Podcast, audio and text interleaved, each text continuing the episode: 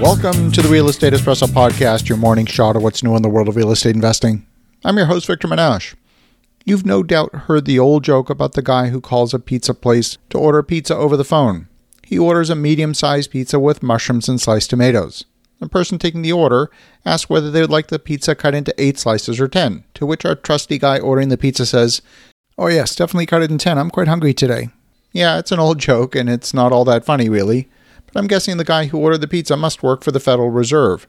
In a world of finite resources, of finite primary wealth, and of finite pizza, issuing more currency or making smaller slices of pizza doesn't create more pizza. It simply dilutes the value of each slice of pizza. Okay, so we know governments are printing money like never before. According to modern monetary theory, we're being told that printing money will not be inflationary as long as it's being done the right way. So, what will cause the next downturn in real estate?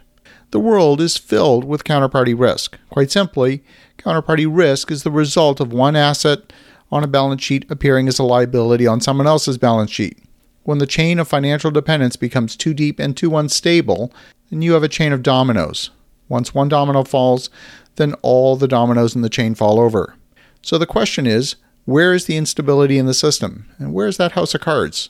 Some have argued that the government is simply printing too much money, and that's the cause of the instability. But if you've been listening to this podcast for a while, you'll remember me saying that printing money works until it doesn't. And when it doesn't work, there's no turning back. It's a slippery slope, it's a runaway train. The only way back from that kind of slippery slope is a complete reset of the financial system. Some countries have tried cosmetic resets to the financial system. Venezuela's recent attempt was to lop off five zeros from their banknotes. In the end, that didn't work because they didn't fix the underlying issue. It takes commitment to stop printing money. Economies flourish when talented, hardworking people produce valuable goods and services. It's ridiculous to expect that an economy becomes wealthier when people are paid not to work, when debt levels soar, and when central bankers conjure up trillions of dollars out of thin air. We can also see inflation when we look at asset prices. Stocks are trading at peak valuations the average price to earnings ratio in the S&P 500, for example, is now at 42. That's roughly 3 times the historic average. It's only been higher two other times just before the 2000 crash and just before the 2008 crash. Bonds are so expensive that more than 13 trillion worth of bonds trade at negative yields. Let's imagine that one day stock traders wake up and realize prices being offered in the market they just don't make any sense. This is what's happened from time to time throughout history. We saw it on October 19, 1987. We saw it in 2001 after the dot com bubble burst. We saw it again in 2008 when it became clear the U.S. banking system was overleveraged. And of course, we saw it in 1929. A precipitous drop in the stock market could cause a cascade effect on assets across the board. One of the warning signs is the amount of debt in the stock market. Now, you might be wondering what I'm talking about. Stock market's an equity market. I'm talking about the margin accounts at all the major brokerage houses. When traders have high margin accounts and prices fall, then traders need to sell assets in a hurry to cover their margin shortfall.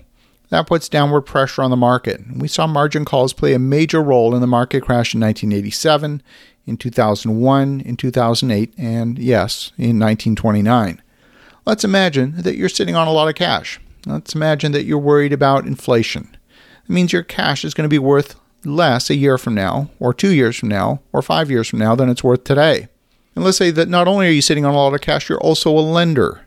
Would you be willing to lend money for a long time at a low fixed interest rate? Or would you prefer to put your money into an asset that provides a more effective hedge against inflation? You'd really have two choices in that scenario. You want to lend money at a higher interest rate in order to compensate for the devaluation risk, or you prefer not to lend money at all, rather put your money to work in an asset that's an effective hedge against inflation. Putting your money to work means you need to take inflation into account. Clearly, you'd prefer to be hedged against inflation. Inflation transfers wealth from lenders to borrowers, so it stands to reason that credit dries up during periods of inflation.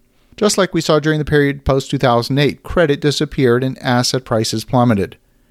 We saw stocks and bonds plummet. We saw real estate plummet. Why? Because real estate values were propped up by the ability to borrow money. And if you remove the ability to borrow money, then prices will fall and they'll fall fast, just like in 2008 and the period thereafter. Rising real interest rates will be the result of a risk premium attached by lenders, irrespective of what the Federal Reserve or the Bank of Canada or the Bank of England says the official interest rate is. that freeze in credit markets will be the catalyst for this next down cycle. I'm going on record to say this will happen. I just can't tell you when. As you think about that, have an awesome rest of your day. Go make some great things happen. I'll talk to you again tomorrow.